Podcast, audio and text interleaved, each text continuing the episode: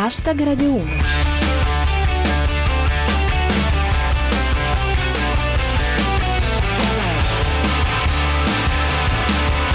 Buonasera a tutti, chi vi parla è Giulia Blasi e questo è Hashtag Radio 1, 7 minuti di satira in 140 caratteri contro la stanchezza del lunedì. Gli argomenti di cui parliamo oggi sono We have liftoff! Samantha Cristoforetti è arrivata sulla Stazione Spaziale Internazionale.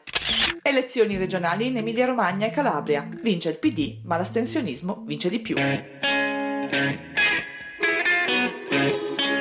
Hashtag Radio 1. Ieri sera grandi e piccoli, giovani e vecchi sono rimasti incollati agli schermi per tutti gli otto minuti necessari perché la navicella Soyuz, che conteneva Samantha Cristoforetti e i suoi due compagni di viaggio, si staccasse dalla rampa di lancio e arrivasse in orbita. Un momento emozionantissimo che ha trasformato tutti gli spettatori in bambini di 10 anni. E tutto Twitter ha salutato gioiosamente l'impresa. Cominciamo con Danilo Petrelli. Samantha Cristoforetti nello spazio manda il primo messaggio.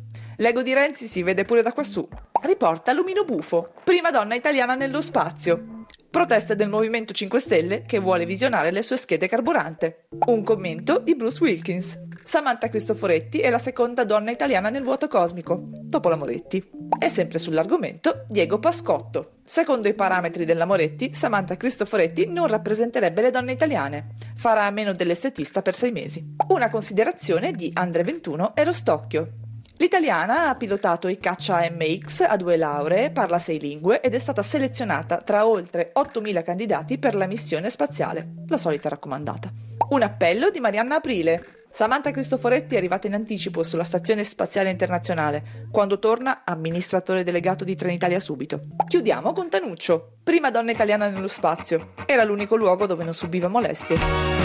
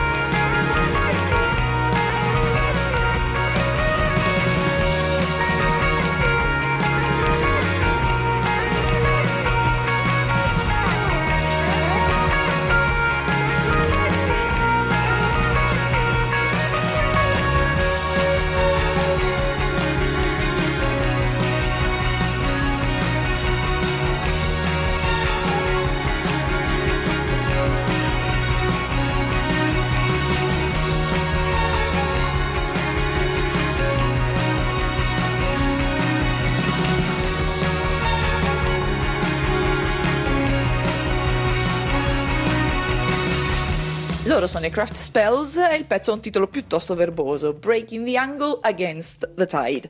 La seconda notizia di oggi ci riporta alla dura realtà terrestre. Ieri si sono svolte le elezioni regionali in Emilia Romagna e Calabria. Hanno vinto i candidati del PD, mentre Movimento 5 Stelle e Forza Italia lamentano gravi perdite e Salvini porta a casa un buon risultato relativo. Tutto questo mentre il 60% degli aventi diritto al voto se n'è andata a fare un bel giretto in campagna. L'antefatto secondo Bufala News. Emilia Romagna, il pronostico di Gasparri sulle elezioni. Vedo favorita l'Emilia. Dal fronte del centrodestra, Satanilus. Fratelli d'Italia analizza i voti. Tutti e due. Una considerazione sull'astensionismo da Tanuccio. In Emilia ha votato talmente poca gente che Bonaccini rischia di non essere riconosciuto dagli uscieri della regione. E ancora da Danilo Petrelli. L'affluenza ai seggi è stata così bassa che gli scrutatori sono stati assistiti con Xanax e clown terapia.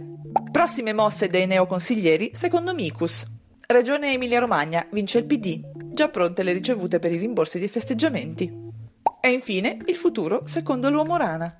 Dai grafici a torta di queste elezioni si evince chiaramente che ne è già sparita una fetta.